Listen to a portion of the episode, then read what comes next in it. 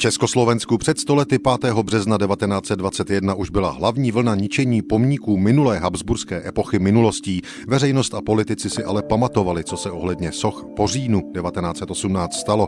Proti habsburské nálady veřejnosti smetli například pomník jednoho z nejvýznamnějších českých šlechticů devatenáctého století, maršála Jana Josefa Václava Radeckého z Radče na pražském Malostranském náměstí. Dodnes se mluví o demolici Mariánského sloupu na Staroměstském náměstí a odneslo to tehdy i množství soch osvíceného panovníka Josefa druhého Incident v Chebu se navíc v prosinci devatenáct set dvacet přenesl až do Prahy a proměnil se v česko-německé pouliční násilnosti.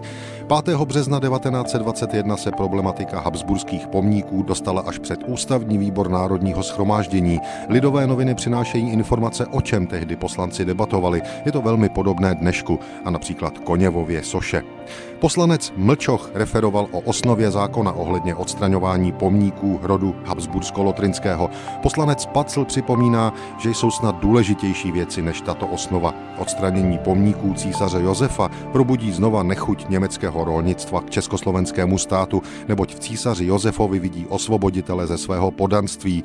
Poté prohlašuje doktor Kramář, že on osobně není nikterak příznivcem ničení pomníků rodu Habsburského a nesouhlasil by ani s jejich odstraňováním, kdyby každý dovedl se na tyto historické památky dívati s takovým klidem, jak tato věc vlastně zasluhuje. My jsme však stále ve válečné psychose a jest nesporno, že například pomník Josefa druhého jest u Němců demonstrací a pro nás jest samozřejmý ještě předpoklad, že tomu ani jinak býti nemůže.